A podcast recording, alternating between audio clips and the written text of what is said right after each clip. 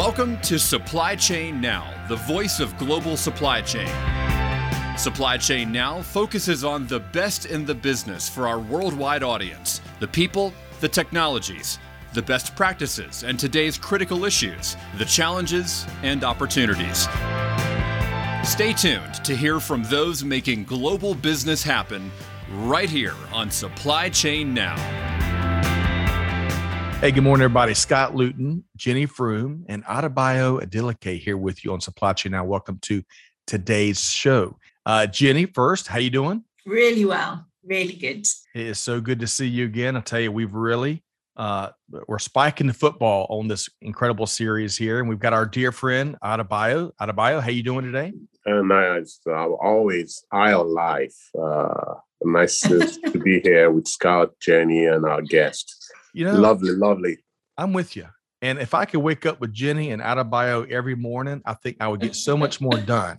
It really y'all got y'all got a vibe and energy and and um, and action that makes the world a better place. But hey, today we're continuing our supply chain leadership across Africa series in conjunction, of course, with our friends at SAPICS and Supply Chain Africa. So Jenny Froome serves as COO at SAPICS, which is doing wonderful work from a professional development and a networking standpoint. And Adebayo Adeleke is a founder of Supply Chain Africa, which is a digital platform with a singular mission to advance African supply chains. Love that. Um, but guess what? It gets even better. So, as if Jenny and Adebayo wouldn't make for a great episode, we've got two other leaders that were really were just over the moon uh, and tickled they could they could be here with us. Uh, first up, uh, Tapiwa Mukwashi, director global technical team at VillageReach. Tapiwa, how you doing? Hi, Scott. It's, it's good to be here, and thanks for having us on the show. You bet. We got so much to cover. Thanks for taking some time out. And you're joined by a colleague, Tawanga Mkanawiri, Kanawiri, uh, global uh, team. Uh, I'm sorry, director uh, and team lead for global supply chain at VillageReach. Tawanga, how you doing? Great, Scott. I'm so glad to be here with both you and uh, Jenny and Adebayo. Looking forward to a great conversation. We are too. And you see, my uh, my tongue tried to get me in trouble there, right? We we we're always we're always making last minute additions and changes to our uh, to our uh, notes here. But congrats on what I believe is a as a recent promotion, and so excited to dive more into both your and Tapiwa's story.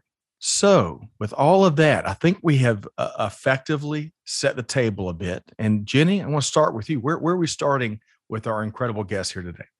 Well, I think we're going to start at the very beginning and ask Tuonge and Tapiwa if you would like to share with us where you actually grew up. So we'll start with ladies first. We'll start with Tuonge, and you tell us a little bit about where you grew up. Oh, sure thing. Um, it's always nice being a lady. Always good to go first. um, well, sometimes. sometimes, most days. But anyways, I was born in uh, Malawi, which is um, Central Africa. Spent the first um, 11 odd years of my life there. And then uh, my parents and I moved to Namibia um, in Zambezia province. So if you look at the map of Namibia, it's the finger that's sticking out on the, on the one side. So that's where I grew up. Hmm, thanks. And Tapiwa, and so, you know, Jenny, VillageReach focuses on the last mile. And um, I must say, um, I'm from Zimbabwe and I, I, grew in what grew up in what we can call the last mile. Um, I'm from the Manicaland province in Zimbabwe. Um, I studied right up until my first degree in Zimbabwe. So I'm really very much Zimbabwean um, locally driven, globally connected. That's how we call it. Mm-hmm. Um, mm-hmm. And and I, I, I think the experience that I've had growing up in the environment that I did uh, is equipping me to be able to work across a number of countries, supporting supply chain improvements in the last mile, um, improvements that I'm really motivated to contribute to because of what I've seen growing up. So very glad to be here and to be talking mm. about a subject that I'm very passionate about. Hey, yeah, Jenny. absolutely. Yeah. R- really quick, I had to. So Twange, as both of uh, Twange and uh, Tapi was was sharing, I had to go ahead and pull up a map. Yeah, I'm a big yeah. map nerd, right?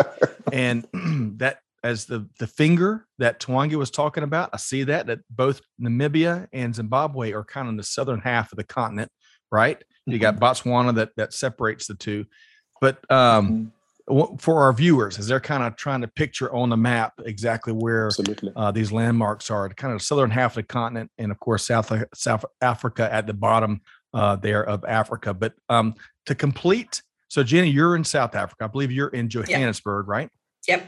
Yep. So Adebayo to kind of finish that before I, before we get back to J- Jenny and the personal journeys, personal way back in the beginning with our guests. Where are you uh, currently Adebayo, and and where are you from?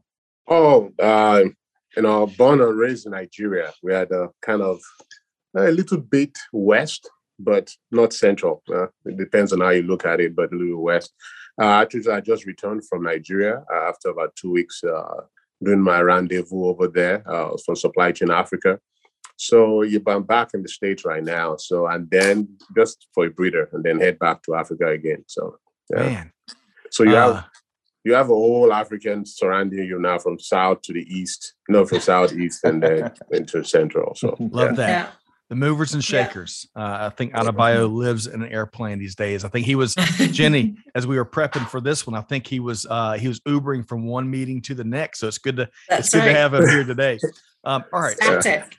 Static. but so if you're if you're a map nerd there's a game that you need to uh, find for yourself. It's called you know there's this this game that's the real trend that's called wordle. Right. There's a there's another game that's called Worldle. Oh so it's w-o-r-l-d-l-e okay. and it shows you outlines of countries. That's all. You just get an outline of the country and you have to identify where that you've got five guesses i think to guess which wow. country it is Wow. So, all you, all you international folk, that's a, that's a change from the word one. So have a, have have a look at that. Um, and, and, you know, sort of found by our grandson who's staying with us at the moment from Kenya. So the Africa connection continues. Um, and, and, and talking about young people and, and connections.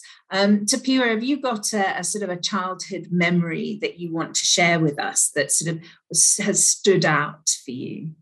I do. You know, um, you know, I, I, work with Tiwonge a lot, and um, she knows how driven I am. I'm very results oriented. I'm very focused on achieving outputs, outcomes, um, and once I get to do something, there's no stopping to it. Um, and in my family, we three boys. Um, I learned very early on to survive, um, to demand my space, to you know uh, focus on getting the kind of things I wanted, um, because it is a very competitive environment. So uh, I'm thinking that this childhood I have with three older brothers, I'm the youngest. Um, uh, of course, externally they would look out for me, uh, but within the home, um, they had to look out for themselves as well. And, and so um, I, I, think the kind of drive that I have, um, the competitive nature in me, the go getter, go getter nature in me, to some of those childhood um, experience, I, I, I, would say it was a form of in, involuntary learning that's uh, allowed me to survive. Um, yeah. When I think about growing out of Zimbabwe, um, starting to work regionally and internationally, I found the Nigerians very competitive. Oh yeah, um, we are. I, I, found the the Kenyans very competitive. I found the Ugandans very competitive. Um, I, I, did a part of my study in South Korea. I, I thought the Chinese are driven, like there's no stopping once they start studying. The South Koreans, look at all the innovation they're having. Um, they can literally work 24 7. Um, I, I, think I've been able to cope in a more diverse environment, in a growing environment, um, because growing up, I never knew what giving up meant. And um, I, I've learned a lot. I've used a lot of the lessons learned in my life to to keep fitting into a space, uh, you know, that inquire, requires me to work with people from diverse cultures, with diverse work approaches, uh, knowing that we are all pursuing the same thing. We want to achieve good, to do good yeah. in the world. That's fantastic. You know, sibling rivalry, whatever, however you like to call it, um, nurture, fighting, bullying. It's always it, it makes us stronger in the end. It and that's does. Really great example. You've uh, you've got twins, haven't you, Adebayo? I do, I do, and I watch them daily debates. And uh, I have a liberal-minded daughter, and I have a conservative son.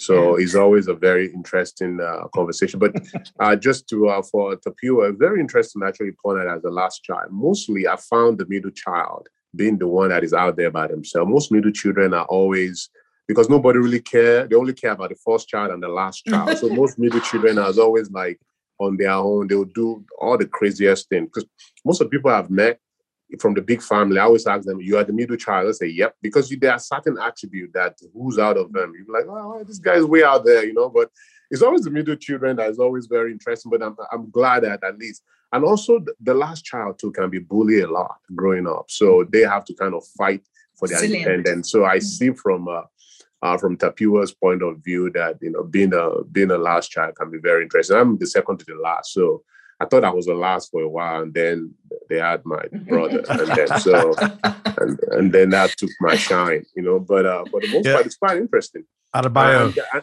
yeah, go I got to share because uh, uh, I'm similar similar note there. Um, I've got one brother and one sister, but for the longest time it was me and my brother, and then uh, we got surprised with a sister, and and I was moved from the bedroom to they converted our dining room into a bedroom, uh, and that was I'll have to uh, share that story one time. But hey, you know you never know. You think you're the last person, and we always surprises are nonstop. Is that right, Yeah. Adebayo? Ex- exactly, Absolutely. exactly. When my brother was, who is this kid? Who is this kid that is always taking my shine? I think I, I was I was very rebellious because I was like, you know, initially, initially I was happy for him. Then I realized that he started taking all the attention. I was like, wow, you know, it's not like I'm an attention kind of person, but you know, you always like to be the last person, everybody. But now, you know, but it's very interesting how Yes. our formative years kind of shape the way and who we become as an mm-hmm. adult. You know, some of those things, some of those fights that you have to do, and how you kind of make your stand. So I can understand from the people perspective, especially in the African environment where things and you have to pretty much fight for everything. You have to fight for the I mean, the only thing that you can't fight for is your air. I mean, the way things are going these days, becoming the is very it's becoming a rare commodity. But almost everything, I mean, uh, is a challenging environment, the whole continent that Yeah. is uh, that we're coming to kind of uh, grapple with. So I completely understand. So trust me, that the Americans, the the the Koreans, and the rest of the world has nothing on you because what you've gone through, uh, it's it's a challenge on its own, and I don't think anybody has to contend with that. But it's very interesting. I think, and, and to to uh, to to kind of caveat to what uh, Tapiwa said, I think that growing up in an African setting gives you a different flavor and a different perspective, and able to appreciate and be more to be more globally fitted for the role that you might be trusted into uh, down the line. So on that note, and getting back to you, Jenny, and and, and I love I love how much we've baked into uh, this front end uh, competition and and and fighting for what you want and and um, you know never stopping. So Jenny, back to you because this is just that's just our first guest. Uh, Yeah, yeah. I, I mean, Well, I was going to say, looking at Tawange's face, I'm putting money on the fact she's a middle child. Am I wrong? I was one of the few that held on to the prize, you know. So I'm the last one. Um, unfortunately, you and and Scott, who um, got the surprise one. I was the surprise, so uh, I held on to that space, and uh, I think I was. I I wouldn't say I was spoiled. It's just I've always been given my space. Um, so yeah treasured pushed yes um, and i think you know my my siblings have played a big role in yes we'll kind of let you do your own thing but you must do your thing. You have to do something. Um, you're not just here to laze about um, which is something that has definitely come into play in in in my life and, and in the Mm. work. Um, get things done get things done whether on my own or as part of a team. Um, and i have that confidence in being able to do that work a lot because of that that support and the push from from my family.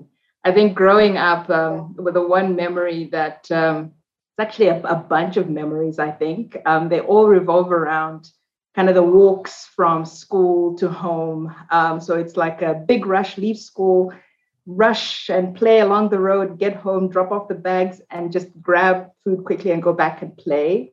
Um, and then, you know, kind of be surprised when it's time to go back home and mom is driving or being driven down to get home and you need to rush and get into the house before. um, but I think for me, what sticks out about that is that sense of community. Um, so Tapiwa and Adebayo mentioned how on this continent, yes, you you do need to to fight for for your place, but I think there's also a really amazing sense of community and um, people always coming together, good times and bad, to get things to work, which is something that I think is is quite um, unique, um, and it's something that I think we we need to leverage more, especially as we look at public health supply chains, how to tap mm. into the power of the community to actually get services to the very same people. Um, so, yeah.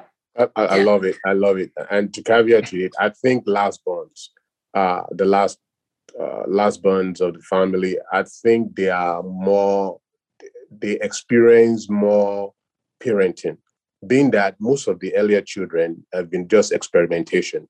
Kids the the most the parents be like you know what? We don't know what we're doing but we get it. But the last one they've been through one or two of them already. They experience they know what to do and what not to do. So i think most people always refer last child as being spoiled but not really. I think they just experience better parenting for the most part because the parents will like you know what we did this it didn't work with this guy we did this maybe let's try this last one i think it will get it that's what i always in the view of it because i have a last child too I believe she's spoiled. I really do believe she's spoiled, but I think she's better parenting for her. so, Je- Jenny, uh, we got together for a supply chain conversation and a parenting conversation, and like a psychology uh, broke out. But there's but isn't everything supply chain? See, right, so it is. But it's so true. It is so fascinating. And and Adebayo, I, I love your your. First off, I love uh, Twange and Tapiwa. You sharing what you've shared on the earliest part of your journey uh, Twange, I think the, you know, what you learn on those walks to and from school and those drives to and from school are so critical. And I think many of us can relate to that. Uh, Adebayo, I love how you mentioned parents by the time the third or fourth child may or, or mm-hmm. beyond rolls around, they get they benefit from all the proven parenting mm-hmm. approaches from the experiments. That, that, that's so cool. But Jenny, um, I'd love to, you know, spend a couple hours on this segment, but we want to talk about one of our favorite topics here before we, we bring it, uh, pass baton out of bio, right? Yeah, yeah, food, food, food, food, and it's that time of day for me where we have to talk food.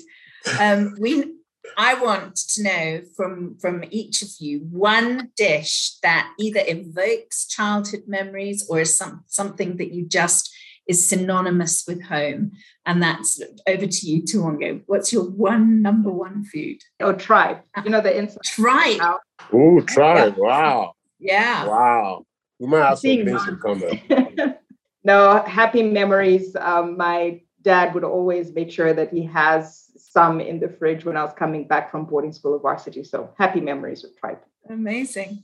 Well, I got I got a quick follow up there because yeah. um, when I've consumed tripe, it was in uh, Vietnamese uh, uh, Vietnamese uh, uh, Vietnamese pho, right? Pho, the, the bowl of soup. Yeah, it's one of the yeah. common common dishes I've had with tripe. What's what's one of your favorite dishes that tripe goes into Tuange? Um, so we normally just cook it. Um, just try. Well, you eat it with, um, you know, you'd have like vegetables and and nsima, which is what it's called in Malawi. So it's a meal uh, porridge, not soft porridge, but a hard one Adebayo, I think in Nigeria it's is it fufu or something like yes, that. Yes, fufu, vegetables. I didn't even get it in pepper soup. Not so much pepper soup, soup in Malawi, but definitely the sadza in Zimbabwe, the tripe, and the vegetables. It's the perfect trio. But it's also, I mean, it was very popular in, in the UK in the sort of the 60s. I remember my grandmother used to love tripe. So it's a, it's definitely something that's gone out of fashion oh, yeah. in in in England. I know you, that. You're saying, Jenny, it's a universal uh, uh, uh, bridge food to bring us all together around tripe. Mm. You, you, never know. Maybe. Maybe so. um, could catch on. Everyone listening here may think, "Oh, I'll go try it." We've started a whole new craze. Right.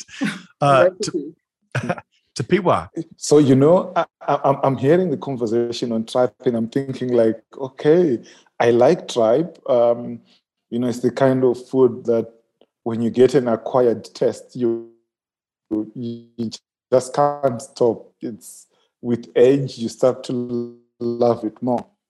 But growing up, and I think it was driven more from a point of scarcity mm. than plenty. Was um, I liked peanut butter and rice with mm. this traditional rice um, that's ground up and mixed with peanut butter.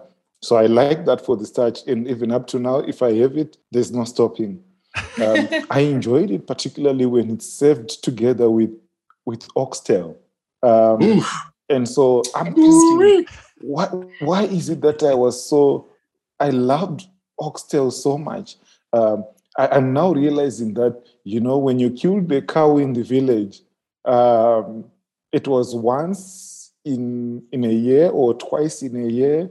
And that's at the point that you'd get oxtail. You know, mm-hmm. I, I, walk into the supermarket and there are all these shelves with oxtail. I'm like, where did these cows come from now? You know, um, so right now, um, that childhood dish is continuing to be my favorite dish. So I will have peanut butter rice anytime with with oxtail. That does it for me. Um, if I could have for breakfast, for lunch, and for dinner, wonderful. I'm not very complicated. Uh, so my kids can't understand. Like, I have no time for pizza. Um, I have no time for to, to go to some of the Italian restaurants with them to to to eat um, spaghetti or the macaroni, uh, you know, I, am thinking like, when can we get back to get yeah. to what I really call food? So something, um, and I, I, I I love it today. That's great oxtail it's the whole slow food movement isn't it to eat the whole the whole beast or not waste anything. And it's something i think we all need to be much more conscious of. So thanks very much for sharing those and your and your early years as well. And now um, Adebayo is going to take you to the next level so that we get to know you further into your careers and your lives. It's been fascinating so far. It's exciting uh, thanks so much, Jenny. Uh, I'm an equal opportunist when it comes to food. Uh, but one thing I did not like growing up was eating beans. Uh, for some strange reason, my mom loved it. Uh, and she always cooked it like almost every day. So you can only imagine I have to starve myself to prevent myself from eating beans. But for any other thing else, I'm game. Anyway, so uh, it's just nice hearing from, you know, uh, Tapua and Tuange just experience. But you know what? I'll go from let's go, you know, back back way. So who inspired you as a child? Uh, I'll go. I'll start with uh, Tapua. Who inspired you as a child growing up? I know you grew up in a village area, but at least some kind of you got some kind of inspiration. yes, absolutely. Uh-huh. Go ahead. I did. I did, Adebayo. Um, my brother actually, um, and I'll explain why. You know, at, at the time that my brother grew up, um, getting into university was like uh, one child in the whole district. I looked at my brother through high school. He went to boarding school first. He wore the blazer in the family first. And just looking at him, and then I just wanted to be like him when he qualified to go into university and I, knew right there that this is what I wanted. I wanted to go to university first. Uh, he is also somebody that I've always looked at as the with judgment.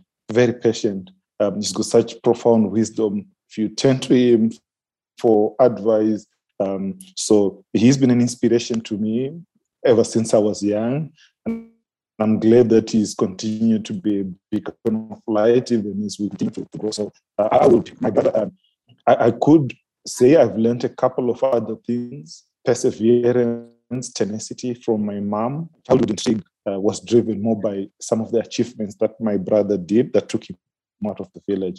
That's quite interesting. Uh, uh that you know our early and formative years, uh, we have our family members to kind of look up to especially but you can only imagine who your brother actually look up to because for he for you to look up to him can see so much pressure um, from your parents for him to set the standard for you guys to follow. And i think most firstborns in african um, communities will always have that kind of they have that kind of fiduciary responsibility to kind of set the standard, set the tone, because they were like, "What are you doing? Don't you see your siblings going to be watching you? Every step you make, they're going to be watching you." So, uh, your your experience is is is quite uh, you know kind of towing that line of him being your role model, and I really uh, that's quite actually touching because it, shows a lot about the family values, shows a lot about our community, our value system in the African communities, how it is, uh, it set the tone for everything else. Family is the nucleus of our society. And, you know, gaining those kind mm-hmm. of, you know, your brother being that role model mm-hmm. means, I mean, the world to you and still continue to be a world to you. So th- thanks for sharing that. Um, so over to you, uh, Tuange. So who inspired you as a child? Sure thing. So I, I think for me, it's a it's a clear um, my mother, um, and it was more about how she um, talked to us, the the kind of encouragement that she would provide to us. Um, she's pushed all of us um, to work hard, do um, as much as we can, give whatever we're doing our best. Um, but what I've always found so comforting was, you know, after doing all the pushing, she would be like, no matter what, your father and I will be here. No matter what, we will support you. And you have, and she always had this phrase, the Mount Everest of support. Um, so it was always great if you're, you know, in boarding school um, or in res and varsity and things are going tough and you know, she's on the phone. There were no video chats um, you know, she's on the phone and she's like, you know, just imagine Mount Everest of support. Um, so for me, it it you know gave me that space to to grow, to try, and you know still be okay if I fail because I could picture that Mount Everest of support still still being there. Uh, that's I love that. Uh, that that that's I mean, there's so many takeaways already, Jenny and Adebayo from our guests here today. Uh, but that that Mount Everest of support, I'm going to shamelessly steal that Tuange from your mother, uh, because you know beyond the fact there's so there's so much meaning and value there, but never really thought about it. But the visual that you can instantly have in your mind, you know, even the most trying hours of the day, I mean that, that that's very powerful. Um, and we may have um, uh, we may have lost Tapiwa just for a second. I'll keep an eye on uh, on on the invite log. But uh, Adebayo, Jenny, so, man, go ahead, Jenny. Before I comment, yeah. I was just going to say, I totally, I totally agree. I mean, I I was fortunate enough to have parents who were just the most supportive parents in the world but obviously not. But we all, you know, we those who of us who are lucky enough. But I love that exactly as you say, Scott, that image of the Mount Everest of support. I'm also going to steal it. I'm going to go over and tell my grandchildren that exactly. Yeah, it, it's uh, uh and, and uh, Tuange, thanks for uh, kind of sharing that because it's very synonymous to African parents that uh, even in your adulthood, they're still there praying for you, concerned about your well-being. Uh, and I don't know. I mean, I've lived in several cultures, and I and I know most parents are always concerned about their culture, but African parents are extra. Uh, they are they are very extra. They have extra dose of concern, even to their death, even to their age in their nineties. They're still worrying about you as your child. Have you eaten? You looking thin? You this? I mean, I'm like, wow, this you know. And if you look across, regardless of how wow you've lost weight, as your wife not feeding you? Is all this? I mean, it's very interesting and how African parents are. But it's just to show you of how overwhelming the love and the community and how our value system is. And uh, so what you shared is very is is quite important because our, our, our parents are, are pretty much our, the greatest influence that we have uh, growing up, and it's uh, it's very interesting that even till now, you know, uh, you know, I was my, my kids are raised in the US. I told those guys, you know, they're about to be 18. I say, guys, you know, uh, you know, when you're 18, man, you know, you're you're adult. You know, now you can I'm gonna kick you out of the house. My wife just look at me and be like, where are you taking them to? I was like, oh, that's true. you know, because in our community, we we don't do we I mean we don't do that. Even you be you're surprised that even if you don't have a place to go, your your your your your parents' house is always open. They have open doors. Unfortunately, of course, in your adults, you're not going to go back to your parents. So, but it's just like, hey, it's always that soccer for a lot of us. So, you know, thanks to all our parents for what they do for that uh, you know, that unwavering support they've given us over the years. So thank you, uh, uh, you know, to Tiwangi for sharing that. You know, special love to your mom and all, and the rest of the family. And the same thing for Tapiwa as well. Mm-hmm. So, and Adebayo, um, yeah. you know, just reflecting on the same uh, subject, I'm glad that Tiwangi was sharing about your mom. Um, just reminds me of a book I read by Russell Conwell, um, Acres of Diamonds. Um, yeah. You know, sometimes we try and look for inspiration in very far away places, and yet the inspiration is right around us. Uh, yes. Uh, just look around you. There's somebody to inspire you. There's somebody to lift you up, uplift you, and provide you know that kind of inspiration you need to make it to the next next stage in life. Wow, as as that's deep. Thanks, thanks for sharing that, man. Thanks for that. There's always inspiration around us. There's always, and you're absolutely right every morning, you know, I wake up, I was like, man, people are looking for something to inspire them. Just to be alive is an inspiration itself. Uh, it's an inspiration itself. So thank you, thank you uh, people for sharing that. So I'll go back to uh, Tiwonge again. So Tiwonge, so how did you get into the work you are doing today? I know you've had some uh, some shared experience. So uh, how did you get to uh, to what you are doing today? Just walk us through your your professional, your personal journey, if they are intertwined or not? Definitely intertwined. Um, I was I was reflecting back just now on, on where it all started, and, and once again, it started with my mother. Uh, you know, um, I, I think as as children and girls especially, there's always that time when you butt heads with with your um, and we definitely had a butting of head when I was choosing what to go study varsity I wanted to go dentistry and law, and I wanted to apply everywhere for that. And my mother was like, you know, people can happily live with a, a, an aching tooth for, for a while, but as soon as someone has a headache, they will go into a pharmacy. So why don't you go study pharmacy? Um, so I agreed to apply to one place for a pharmacy degree, and lo and behold, that's the one that I got accepted for first. And yeah, I did my pharmacy um, undergraduate degree at Rhodes University in the Eastern Cape, beautiful Eastern Cape in South Africa. Um, and then from there, um, I think that the journey kind of grew organically as I do did my master's in public health. Um, I I started to to better understand um, some of the tools and and things that are out there that can help address some of the challenges that I grew up seeing. So I grew up seeing relatives, you know, spending time in hospitals, coming back um, in, in, in more, um, more times than one, not having received the medicine that they needed, or being told, oh, I only came back with Panadol, which is paracetamol for, for a lot of, for some who might not know, even if, you know, their condition required a lot more. So I only came back with Panadol and I was asked to go and buy um, medicine either at the pharmacy or somewhere else. And in most cases, these were people that did not have money to pay for that medication. Um, and it's it's things that I grew up seeing. It's things that I'm still seeing. It's it's challenges that that are real that that exist.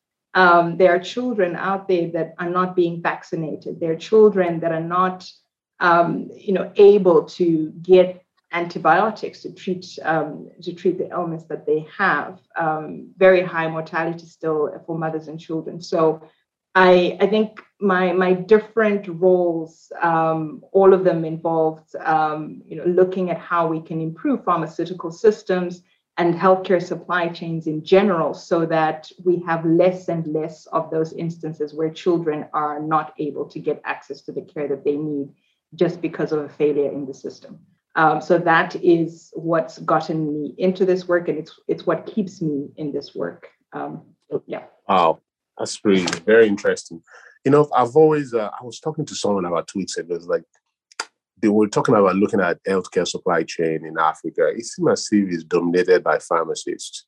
I was like, hmm, interesting. And to be honest, I can count about 20 on top of my head right now that are pharmacists, and you just uh, put a hyphen on the cake. But it makes sense. It does make sense of why pharmacists are quite concerned about the, the chain of custody of uh, drug supplies to move from point of you know point A to point B. So I, I get it. And actually, who's best to actually uh, understand that, make sure the drugs are done, and you know not being adulterated along the line. So it's absolutely actually, there's some crazy ideas that I'm just going through my head as you're talking about how drugs uh, and supply chain of drugs across the continent. It just it just it's a flash of new idea right now. You know, I don't know.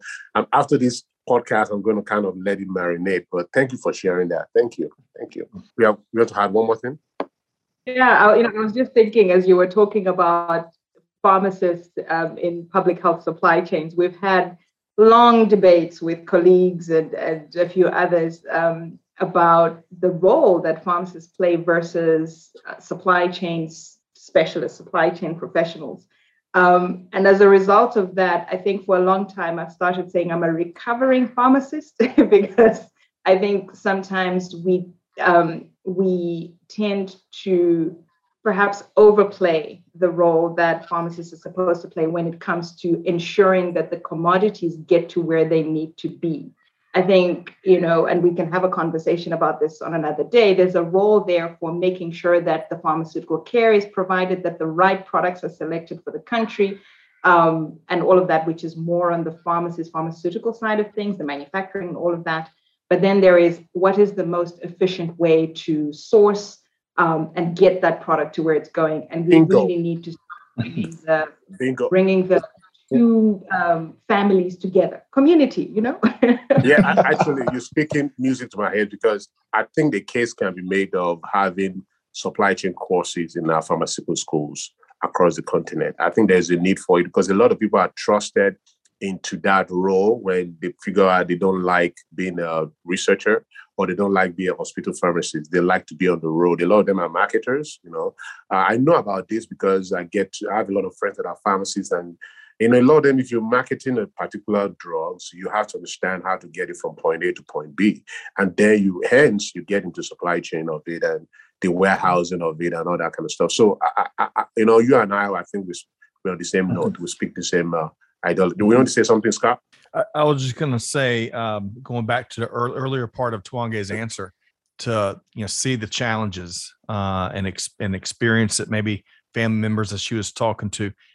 I, I picked up on kind of how that resolve of hers to do something about it was really um, steeled, uh, or um, it, it, became a very real thing, and and that's what I hear. That's really drives uh, Tiwonge uh, day in and day out now, and that's a I'll tell you when you can see challenges and, and to people, I want to get your, your take on this too, but when you see challenges that, you know, all societies, communities have, and to be put in a position of leadership to drive action to to really address that. It's got to be incredibly fulfilling. What we're going to talk mo- more about village vo- VillageReach. I keep wanting to say village voice VillageReach uh, momentarily.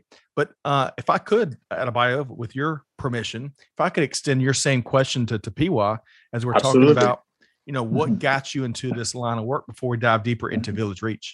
Thanks scott. Um, and i just wanted to pivot a little bit on the conversation that was happening earlier because um, it delves into why this conversation on professionalization is absolutely important what skills what competences would be needed for someone to competently discharge their roles and responsibilities in a supply chain sense and so basing on assumptions that pharmacists are the best or not the best um, kind of does not drive us towards that end state we're desiring. And I was smiling when Tiwonge was putting the disclaimer on the uh, the role that pharmacists have to play and non-pharmacists have to play. I was thinking, you know, Tiwonge is, is, is creating a runway for me to take off the uh, because um, while we work in the same space with Tiwonge, I, am not a pharmacist. Um, I, am more from a logistic background. Um, I, I, started off my career working in a, um, sugar manufacturing and distribution distributing concern. Uh, moved on to one that manufactures beverages, um, beverages um, distribution and manufacturing. Um, a, a, a, subsidiary of SAB Miller. And uh, having worked for Coca Cola, because the company is a distributor of Coca Cola products, I, I, I just got the sense that there's got to be something much bigger. Um, I got more acquainted with some of the debates around well, why is it that we can get Coca-Cola in very difficult places, but we can't get uh, medicine in, in the same places? Um, so, and because, hang on, hang on one second. We got to spike the football. Adebayo, that deserves a bingo. Jenny, that deserves a hallelujah from the mountaintops. That's such a, and, and I'm not going to pick on Coca Cola, but the greater point Tapiwa is making is, you know, why can't what you know, we can get? It's amazing. All the products across the globe, we can get whatever, whatever flavor, whatever you name it, we get it there. But we have these greater challenges with with these critical supplies uh, and beyond just the COVID 19 vaccine, all healthcare supplies. Why can't we apply the same, this is how we do it um, mentality to that Tapiwa? That is golden. And I think it's a question we all should, you know, keep front that, and center. And you're absolutely right. Uh, we've had this discussion over and over again. Why is it that certain brands have better penetration in the market mm-hmm. that or they are very life-saving things that we need? You know, we shouldn't be struggling with uh, distributing COVID vaccine. It should be it should be get go. Would the I mean we shouldn't be using CVS and uh, you know Walgreens. I mean already established infrastructure. I mean they, they're great. I'm not saying that what they did was wrong, but those things shouldn't be even be debatable. Ability mm-hmm. to get uh, life-saving medications and life-saving drugs uh, shouldn't be something that is to be an afterthought, or you have to go to the drawing table. It should be already established framework that facilitates such movement. So I, I you know, we can. I know it's beyond the scope of this uh, podcast, but that could be another podcast in itself mm-hmm. about how, why, you know, because you know, we I can even tie it to the military. You know, uh, when General Petraeus, when he was the head of, uh, uh, you know, the mission in Afghanistan, told everyone, you know, no pizza, nothing, because all these things is harboring, is competing with the supply chain to move bu- guns and bullets and everything yeah. that you need to fight the war. So, you know, there's th- there's a lot to be uncovered to unearth when when having this conversation. So not to take away from what uh, power is saying, but uh, it's just uh, you know there's a lot. Yeah, I'm, I'm with you, uh, and because that question Tapiwa was just brought up uh, in a different version can be applied to many things uh, out of bio uh, yeah. across global supply chain. But so yeah. Tapiwa, you, uh, we're all big fans. Uh, I've got, I may, I may just have to go out and get a Tapiwa Akwashi uh, uh, tattoo on my left shoulder here. Oh, nice. So thank you for letting us mm-hmm. interrupt mm-hmm. you for just a second because what you shared mm-hmm. was golden. But please continue your, your point there, and mm-hmm. then we're going to move into uh, Village Reach and the story there. Absolutely. Um, and, and, and so it's this experience and the discipline um, that's involved in terms of manufacturing a service, uh, the services across the supply chain, you know, developing them, implementing them uh, with, with the kind of dexterity that's needed or that's applied in the private sector. Um, I, I, joined um, a, a, big organization, no, not for profit, um, one of the UN agencies, I must say. And, and it, is from there that my interactions with medicines, the challenges that medicines are facing to get to the last mile um, started. And I, have not stopped growing from there. Um, I've developed through experience, you know, working in different in environments, graduating out of the more operational side of the supply chain to the more strategic side, uh, focused on uh, system design, uh, focusing on strengthening leadership, system strengthening. And this is what has seen me um, work in a number of countries across Africa, um, in West Africa, in, in, in, Southern Africa, whilst Tiwonge uh, grew up and schooled in, in, in Namibia. I, I worked in Namibia for a, a couple of years, um, leading a, a, regional project um, to end malaria in, in Southern Africa. And by both experience and exploiting the foundational skills that I have, uh, I'm also a voracious reader. You asked earlier in the in the show, uh, what is it about your childhood that sticks out? One of the things that sticks out is that both my parents were teachers. Um, everything uh, discipline wise always ended up in uh, some lesson being taught something being forced to read something uh, i developed a, a, voracious appetite for reading at, at, that early stage Um, and I figured, okay, if I have a master's degree, am I going to get another master's degree to understand another subject? Three master's degrees, four master's degrees? Absolutely not. I'm not. Uh, I'm going to engage in continuous professional development uh, to acquire the skills that make me more effective at, at work.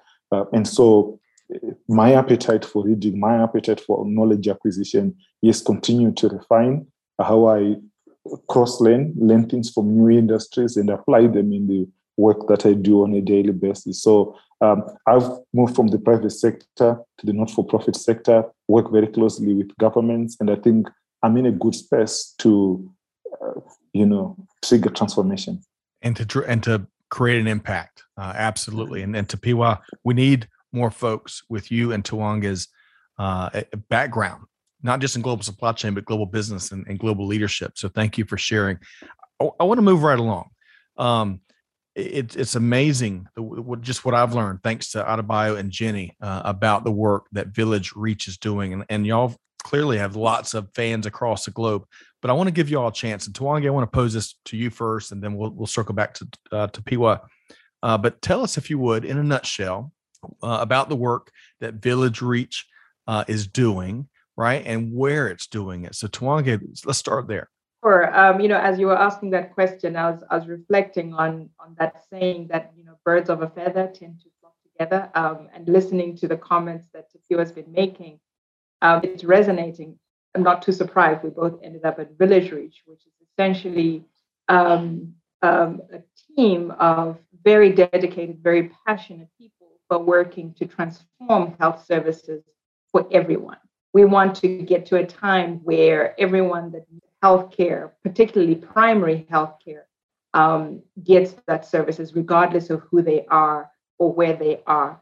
And we do that um, focusing on two main pillars. The first one is tech enabled pathways to primary healthcare. So looking at using um, a technology, modern technology, to better deliver primary health services to those mothers, women, uh, children, uh, men in in the most remote last mile um, areas, but not just looking at it geographically, but those that are being underserved even in urban areas. So things like our health center by phone technology, where people can call in, get information about um, health services available to them, how to manage certain ailments, is something that has proven very uh, pivotal actually during the, the data.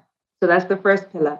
The second pillar is products to people. Um, so it's about how to change the way in which a lot of health systems are traditionally set up um, in sub Saharan Africa, where the onus is on the patient to walk sometimes very long distances to get to clinics to access health commodities. So we want to change that to a point where we are using everything that's available to us, whether it be drones, whether it be community healthcare workers, to get the products to where those people are. So, in a nutshell, that's that's what we.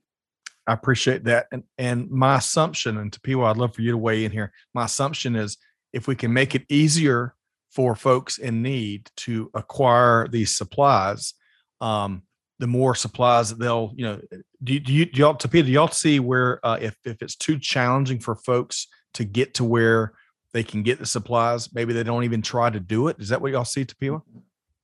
Absolutely. Uh, you know, you're speaking the language that we love to hear. Uh, we describe that we want to make supply chains more people centered. Um, they must deliver services to people anytime, anywhere, where they want, uh, at the time that they want it, as conveniently as possible.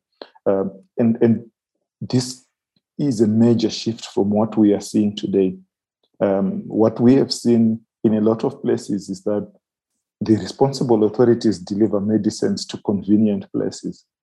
Um, you know, a focus on health facilities as being the last mile But people have got to travel 30 kilometers, 20 kilometers to get to that health facility. Is that convenient? Is that the last mile? Is that where people want to receive their services? Is that how people want to receive their services? And so at Village, we challenge some of those assumptions and we ask, what is it that we need to do in the system to get products and services to where the people are. Um, and this is us execute a number of uh, interventions, uh, innovative in their own way, um, some traditional, but ones that bring products to where people are rather than people moving to where the products are. As you can see, I'm I'm I'm typing along. There's so many nuggets that is coming out over here, and it's very interesting because as I mean, me from supply chain Africa perspective, as we're trying to create a hub for supply chain resource across the continent, we realize that our challenges differs. Uh, the big economies of Egypt, Nigeria, and South Africa have different framework uh, and logistic concerns are completely different infrastructural concerns are completely different and uh, what you guys are doing in VillageReach and, and how the last mile is being constructed is very unique and oftentimes borderline uh, in my opinion in some world if you come from a western world or eastern world like damn this is damn insane you know but you have to do what you have to do to get uh, what is needed to save life to so the last mile is quite critical and that's why you're uh, when uh, Jenny introduced me to your operation, I found it very intriguing. Very intriguing. Uh, let me use this opportunity to say thank you for what you're doing. Thank you, thank you, thank you. Because this thing is thank needed. You, Our you. world need this. Mm. Thank you. Well uh, said. Adebayo, as, as, you were talking, um, something that you just said resonated. So, Scott, you asked earlier about where we work um, most often. Um, so we have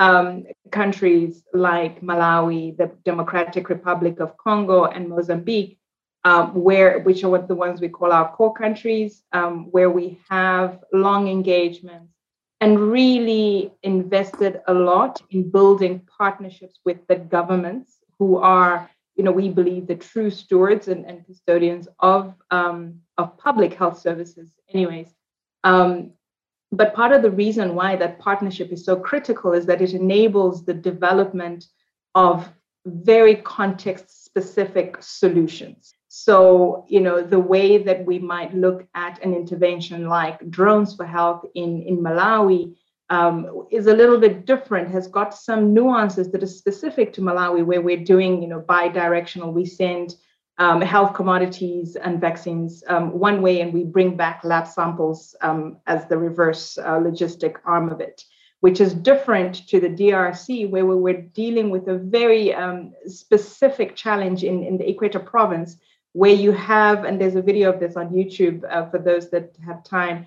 Um, I always remember that because it's one of the ones that I, I looked at when I was preparing for my VillageReach interview.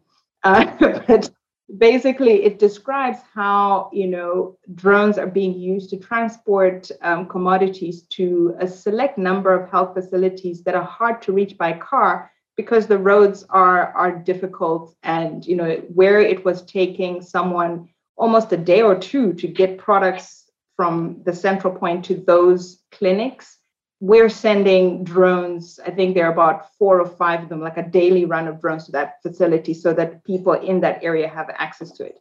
So it's about customizing the solutions to the need in the context. So back to the countries, three core countries that we work in, long engagements. And then we also have what we call partner countries, where we have um, kind of medium term engagement. So those are um, Liberia, Tanzania, and Cote d'Ivoire, where we're doing work ranging from you know high volume sites for, for COVID vaccines to um, a growing community health engagement uh, program, supply chain community healthcare workers. So sorry, I just wanted to, no, chime in. That's uh, and I, I'm I'm I'm just loving this. You have no idea of the love that I'm just getting from this because it, it shows about uniqueness of Africa as as a continent, uh, and you know. 50 plus different countries operating differently and uh, we have different exposure culturally and how those things drives and one of the things about supply chain africa is uh, people business and culture and that's what drives that's the fabric of african supply chain and most people have yet to actually conceptualize and let that idea kind of crystallize it to extent of creating a framework that work, you know, uh, that work for different. So as we continue to try to open doors, open different borders across Africa, and want to see what VillageReach will have to do as part kind of leveraging those methodologies that they've seen work in some culture and see, though they've kind of customized to a different culture, we want to see if those, is there a commonality in as they continue to move their last mile? Is there a commonality that can be used regardless of geographic or cultural location? I'm actually looking forward to such answer. If I'm sorry to kind of derail from this, uh, this is very interesting. I love it. I so love it. So why don't we? Uh, so if I can't, let's circle back to Adebayo's question. There, we're going to get into uh, more supply chain observations from both Tapiwa and Tiwonge in a second, including we're going to touch more on the professionalization opportunity of supply chain management, in particular in public health. But before we do, if I can move us along, because I want to get Jenny back in. Jenny, Jenny's been observing. Uh, Jenny, I want to get to. Why don't you ask about the big news with one MacKenzie Scott, and then also move into you know, some of these supply chain issues that that both of our guests have been observing in the last couple of years. Jenny. Yeah, so so thank you very much. I mean, I'm I'm more than happy just to sit and listen to this because this is this is not my job is done because there's still so much more to do, but to connect and to thank Scott again and again and again for giving us all this sort of forum for us to be able to come together to understand what each other is trying to do because you know I'm, i am a great believer in collaboration and that together everyone achieves more. So here we go.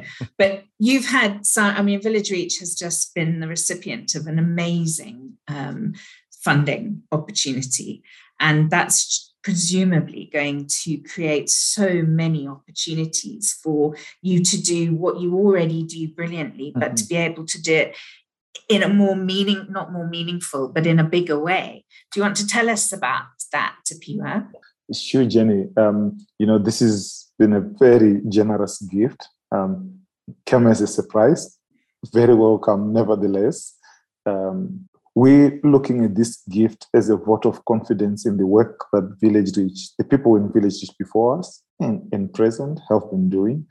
Um, from the time we were a small organization um, supporting vaccine delivery and transforming the vaccine supply chain in Mozambique, uh, growing to over um, 12 countries that we are working in, in presently.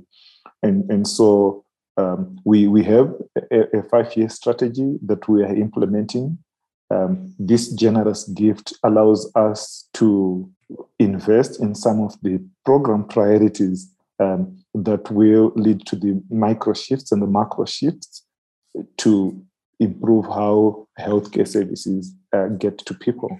Um, as an organization, as staff, of course, we uh, going to the draw boards, um, looking at our strategy, updating our strategy, uh, reflecting on what's going to be most impactful uh, with this generous gift. Um, I must say we're thankful to MacKenzie Scott uh, for this generous gift, and we hope through it we will be able to reach more people. Last year, um, our impact was we were able through our interventions to reach 58 million people. Um, I'm looking uh, 58 million people. I don't know how many families that will be. I don't know uh, how many lives saved that will be. Yeah. But in the geographies that we work, uh, people's lives are needlessly lost. A high temperature that goes uncontrolled, um, a vaccine that is of poor quality making its way into the arms of patients and not doing the job that it must. And so um, we're really reflecting on this investment as another added possibility for us to be able to, to save just one more life and make a difference in the lives of families in Africa.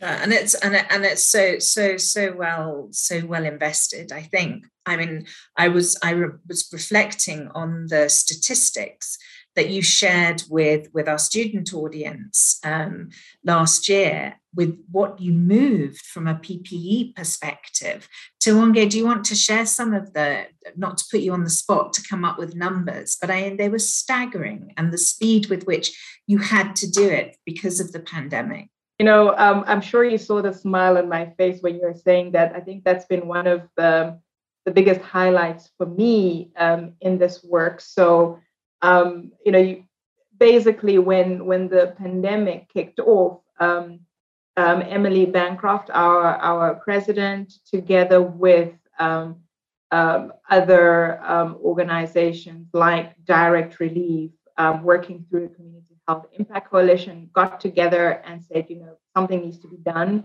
There was an assessment done that basically said, in order to protect community healthcare workers, and these are, you know, people that are part of the communities the most rural parts of, of the continent. They're serving over a million um, families. Um, we need about 400 million pieces of PPE to protect these people every year so that they can continue going into people's homes, delivering medicine, uh, doing prevention, messaging, and all of those things. So they got together and um, through some catalytic funding from Direct Relief, a big thank you to them, um, you know, and, and additional um, generous gifts that were provided by several other donors. Um, there was, and, and, the numbers have improved, uh, Jenny. So we're now sitting at a total of $21.5 million that was raised. And we managed to move and deliver 121 million pieces of PPE for community healthcare workers in the space of about a year. Um, and we have seen how, you know, just by making that PPE available, we have contributed to people continuing to access health services because there was a lot of fear for people to go to clinics. Oh no, I might get infected. Um, but if a, a, CHW is coming to my home, then at least I can continue to get that care. So it's been a highlight for me, um, and it's been quite a, an honor um, to be able to contribute to that. Mm, fantastic, absolutely amazing. Wow. I think it was 90 the, the number was 90 million, I think, when we last spoke. So that's a huge 90.3 or something like that. So it's a huge, huge increase yes, and, a huge, and a huge difference. No, it is a it, it's really been massive. And you know, to put it in context, that pretty much provides PPE for about a little over 400,000 CHWs to be able to work for six to, to 12 months, depending on their context. So fabulous. Love that. Um, well, let's keep going down that vein a little bit further, uh, Jenny, um, because we're talking about supply chain issues over the last couple of years, right? Yep. Yep. So what? So so let's let's obviously, um, Tiwonge, you've shared what's been a real positive from from your perspective in the last two years since the pandemic started. To people, obviously, that's going to be a similar. I mean, how do you top that? But but from a from a, a I don't know something maybe less dramatic what's been something that's really stood out for you? And i only want positive. We need positivity. What's been a really positive thing that stood out for you that VillageReach has been involved in during the pandemic? And I, I, must say what what works for me is um, in in the pandemic you know uh, people in, in supply chain we say collaboration is the new com- new competition. Yep. Um, the pandemic has accelerated this. Organizations in the health space that have traditionally been competitors that have been working in the same space, duplicating efforts, have been able to collaborate at such a scale uh, that I don't think there's going to be any, any going back.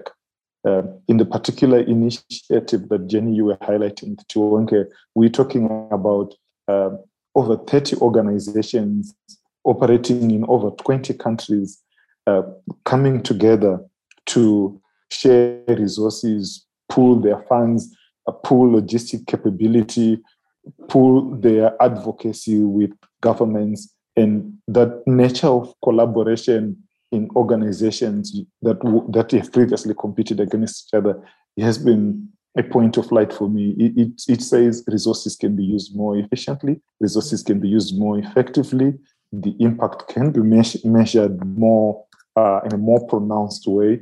Um, and so I, am thinking that I hope in the future we're able to get the lessons learned and continue to collaborate at the scale that we collaborated during the pandemic. And that way, aid resources will be used more efficiently. We do want to. I want to take a quick opportunity to echo what Adebayo was saying earlier. I'm sure Jenny does too to thank uh, the VillageReach team for all they're doing. You know, uh, what I heard Tiwonge say there a moment ago, when as she was adding context to these numbers, was how that it becomes a force multiplier because it allows the healthcare community to help so many, so many others, right? Based on the C, uh, the PPE that they now have, and and and as we've all learned these last two years, two and a half years or so, um, you know, protecting those that that serve others. You know, so it's such an important thing, and, and one important aspect of the noble mission that global supply chain uh, certainly serves.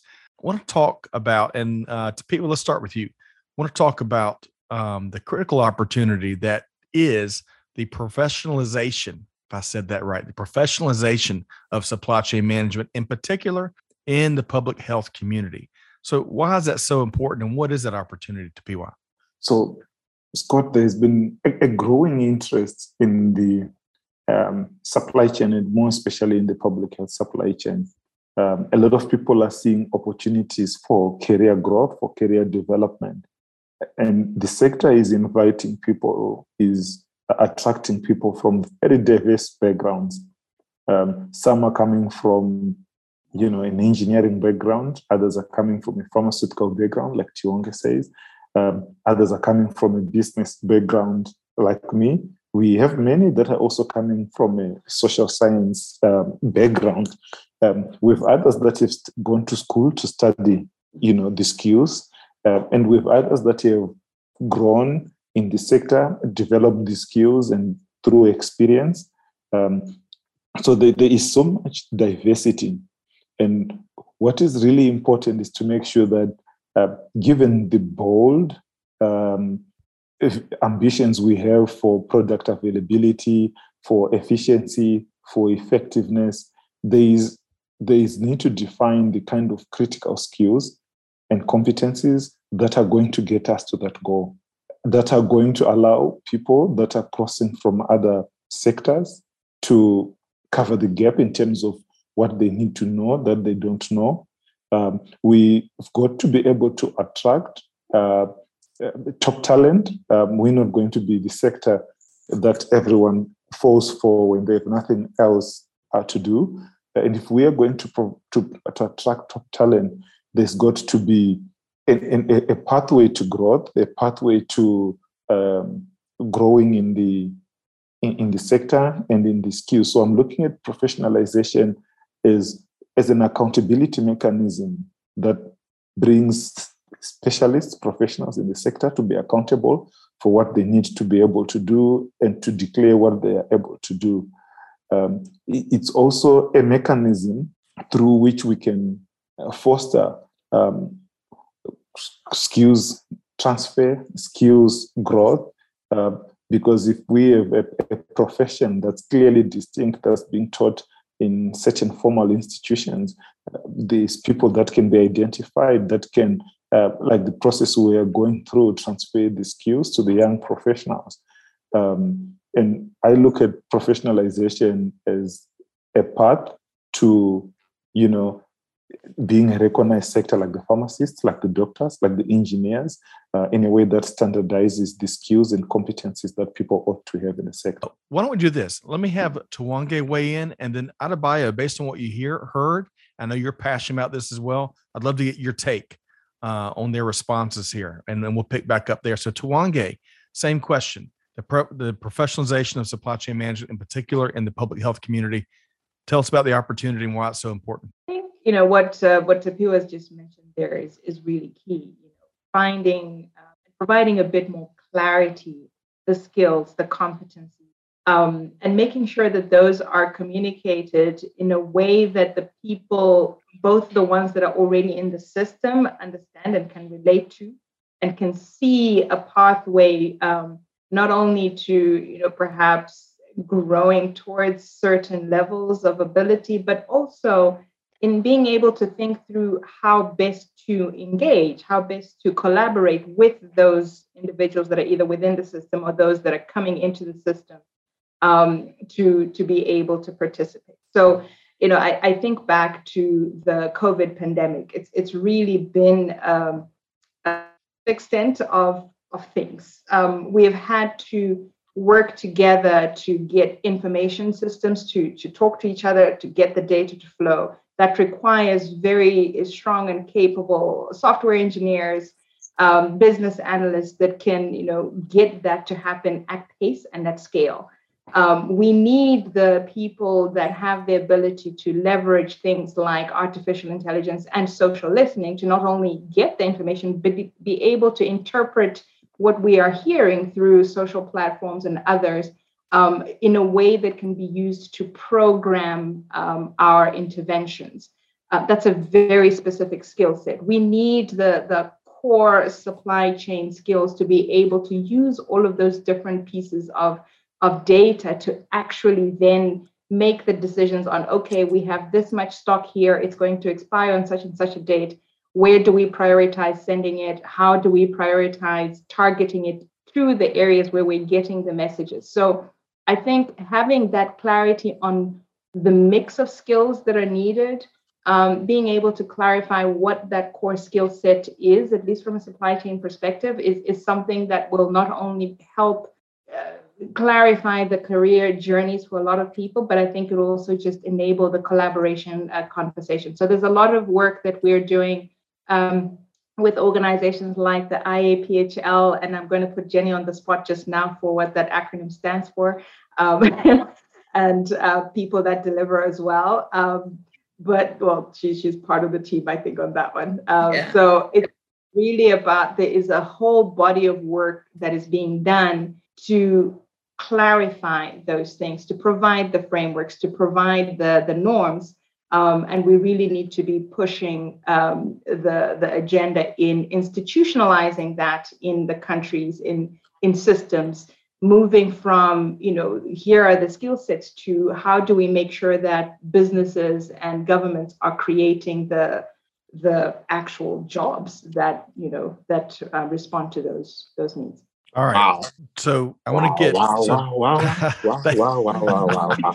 Thank you, Tawange. So, uh, uh, uh bio, I know that you're passionate about this. Tapiwa and Tawange just shared a lot about that professional professionalization. I can't say that word for some reason, uh, but professionalization. professionalization. I think. Yeah. So I what is your about it long enough, and yeah, you can no say kidding. it in your sleep. Yeah. What, so bio what is your what's your take here? Uh, my take is everything they've said is quite encompassing and you know the reason, and I always point out the reason why supply chain Africa, and I share this thing uh, intimately with uh, with Jenny. The reason why supply chain Africa is why we kind of started this own initiative to be the ultimate resource for supply chain across the continent. Is we understand where Africa is and where Africa is going. And to get Africa to where it's going, Africa's supply chain needs to be well entrenched in certain principles and certain ideologies. Oftentimes, like just like uh, uh, Tapiwa said, you know, uh, you know, just professionalization of it is just the tip of the iceberg. There's a lot that is going on. We have African feed, uh, feed African Continental Free Trade Agreement going on as well. It's quite instrumental to a lot of things that's going to be going on across the continent. But more importantly, is the uniqueness and the nuances that so that surrounds African supply chain. It's quite unique. It's nothing that is currently obtainable in the West nor in the East. It's different. Is like I said, is well. There's cultural flavor to it. There's people flavor to it, and oftentimes how we move things in Africa you in the United States and the Europes and uh, Asia would never understand it or will ever even conceptualize it. Uh, it's just a way of getting things from point A to point B. And one is quite unique. And we shy away from this uniqueness. We think it doesn't fit the narrative that's being pushed out there. But what we are saying is we need to embrace this uniqueness and nuances as our way forward because this is how we're going to get to where we need to be. With oftentimes, most of all these uh, you know, and and to speak to the education and professionalization aspect of it is the fact that all these things has to be documented, has to be curated. What is necessary to move supply chain in the Western world and where they have robust and developed infrastructure is currently different from what is obtainable in Africa. So we the skill set is going to be different. Uh, the the knowledge attributes that you need to carry on your your functions as supply chain professional is going to be completely different. So we're trying to bring that for, uh, you know, we have to also make sure that supply chains are well respected. Everyone in Africa does supply. Now, mothers are probably the most logistically inclined individuals I've met, you know, but all these skill sets are out there. Like uh, Tiwonge said, Africa is a mecca of data at the moment, and nobody is earning or understanding it. So all these things are the prime, and I mean, they're not at their prime yet, but it's it's it's ready to be activated. And we need supply chain professionals to be able to make sense of these and be able to position themselves and posture business. So, uh, what uh, Tapiwa and Tuange said is just a part of it. This thing is a whole robust thing that needs to happen, that needs to engine. There is a part of the engine that needs to propel Africa forward. So, we're looking for collaborations. We're looking for people with thought leadership to be able to contribute to this endeavor. I am sold on this. I'm so even I'm, I'm moving all my family from US and I'm moving back to Africa. I said, no, well, we're gonna do this. I don't think I hope my wife's not listening to this podcast. what are you talking about? What are you talking about? but I'm so passionate about it. So I'm so I'm so happy that that Tapiwa and Tuange is, is, is very is very refreshing that what we are thinking on this side others are thinking on the other part of the continent, they also think that is so. If everyone professionals are thinking about this, Jenny and the folks are thinking about this across the continent, it, it's showing that the time is right. The time is right to make this thing happen, and we are here to make time, it happen. The time is right. The time is now. So, for the sake of time, uh, I want to start to bring this to close. We'll have to have y'all back. There's so much to the VillageReach story. There's so much to, uh, as Adebayo was saying, uh, the uniqueness of uh, the supply chain community across the continent, uh, all the different flavors and vibes. I love that uh, Adebayo. Um, but let's make sure folks know how to connect with uh, both Tapiwa and Tuange with VillageReach. Let's start there. Uh, Tapiwa, how can folks connect with you and VillageReach? We right there. We're using new media. We're using social media. Um, I'm very active on LinkedIn. So just look for me on LinkedIn. The name is Tapiwa Mkwashi. Uh, look for VillageReach on LinkedIn as well. Um, we also trading is VillageReach on our Twitter handle. We on Facebook. Uh, on email, um, you can get me on tapiwa.mukwashi at villagereach.org. So uh, plenty of channels easy. through it. It's just that easy. It's just that easy. Uh, and clearly uh, big noble mission. Folks y'all check that out. We're gonna we're gonna try that try to make that as easy as possible for both Tapiwa and Tuange to list that one click away in the episode page. Uh Tuange same question. Uh how can folks connect with you um and what you're doing? Everything Tapiwa said and tiwonge.nkandawire at villagereach.org wonderful. So um yeah. Quick question. Uh is linkedin when, when it comes to your um, you know how you comment and engage across social is linkedin your y'all you're both uh, your channel uh, your preferred channel Tuange for me yes uh, my preferred channel is definitely linkedin so on there you'll be able to um, you know catch you know, kind of keep up with um, what i'm involved in what a lot of um, my team is involved in um, and you know the cross linkages to what the broader VillageReach team is doing. So LinkedIn and definitely Twitter um, is, is a good go-to. Um, but we recently launched our new website. It looks quite nice, if I may say. Uh, so please uh, go to villagereach.org to uh, just get a little bit more about. Um, Love that villagereach.org listeners y'all check that out be sure be sure to connect with tapiwa and Tuange uh, on linkedin and beyond and tapiwa linkedin's good for you as well right fantastic all right. Link, LinkedIn is the best content. Wonderful. Um, folks, you know, we say this often, uh, Jenny and Adebayo, we're just not even barely scratching the surface to what uh, leaders uh, like our guests here are doing. Of course, their organization. And gosh, with um, the generosity of, of, folks globally, including MacKenzie Scott, I love how they're going to be able to take that and, and go bigger, help more, move, you know, move mountains, really. Um, so, but Adebayo, uh, as we start to, to uh, kind of wind things down, I want to get your favorite thing you heard from our panel here today. And then, of course, of course we want to know how to connect with all the cool things you're doing. Awesome. The coolest thing I've heard uh, today is about, first, actually, I had two coolest things. Uh, one from uh, Tapiwa is about the institutionalization uh, of supply chain knowledge in Africa, institu- institutionalization of it which is bringing all this knowledge together and let's make it something that we can start practicing. Uh, great. We have certain things that I've always there's science and art to supply chain. Science is universal. Heart, the heart part of supply chain is not universal. it is very, very local. And uh, having to, you know, people in the same geographical space as Africa, we need to start looking at common grounds. What works in Malawi? Can this thing actually works in Congo? Can it work in Nigeria? You know, you'll be surprised what can be done.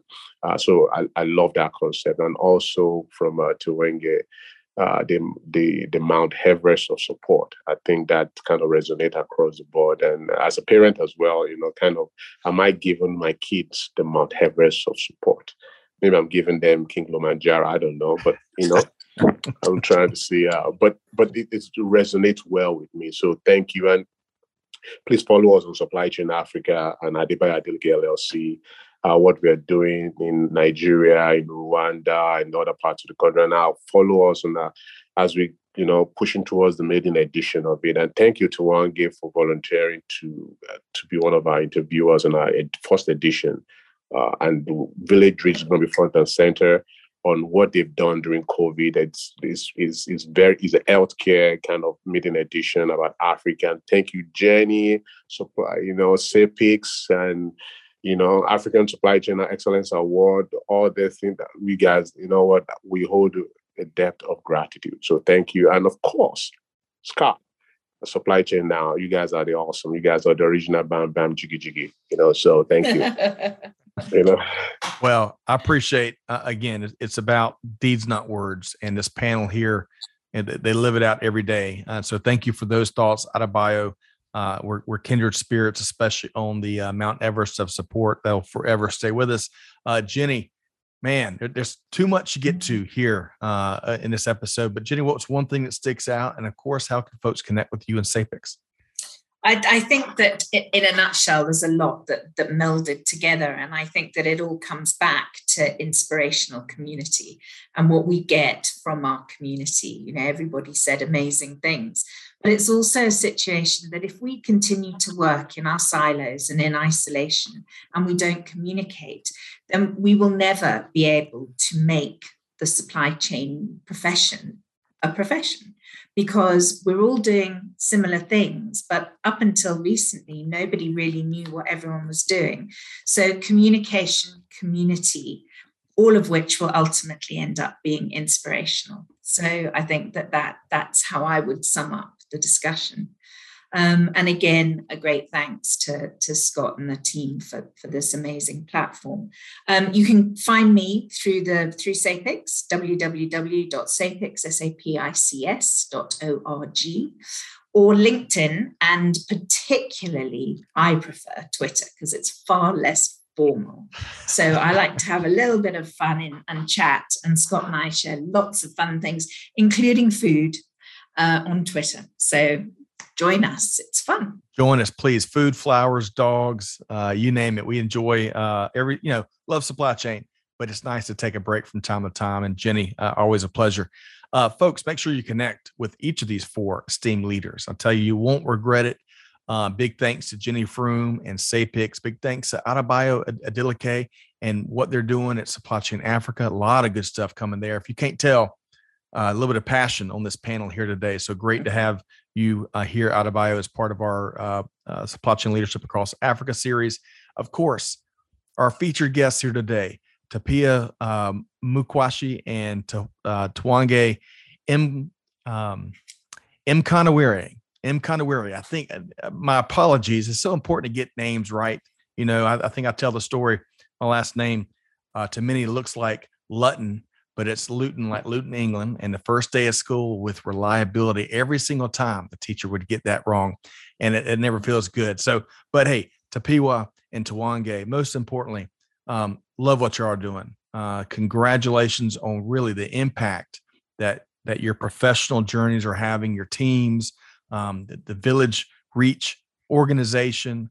And, you know, we love, you know, speaking for our supply chain now team here, perhaps for Jenny and Adebayo, when great things happen to great people that are doing great things in the industry, that is truly uh, the best news we can all celebrate. So uh, we look forward to reconnecting with y'all again soon. Big thanks, folks. Make sure you check out villagereach.org.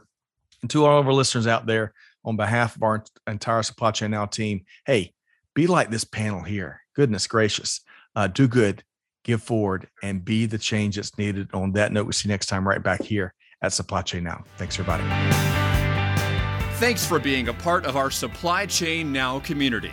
Check out all of our programming at supplychainnow.com and make sure you subscribe to Supply Chain Now anywhere you listen to podcasts. And follow us on Facebook, LinkedIn, Twitter, and Instagram. See you next time on Supply Chain Now.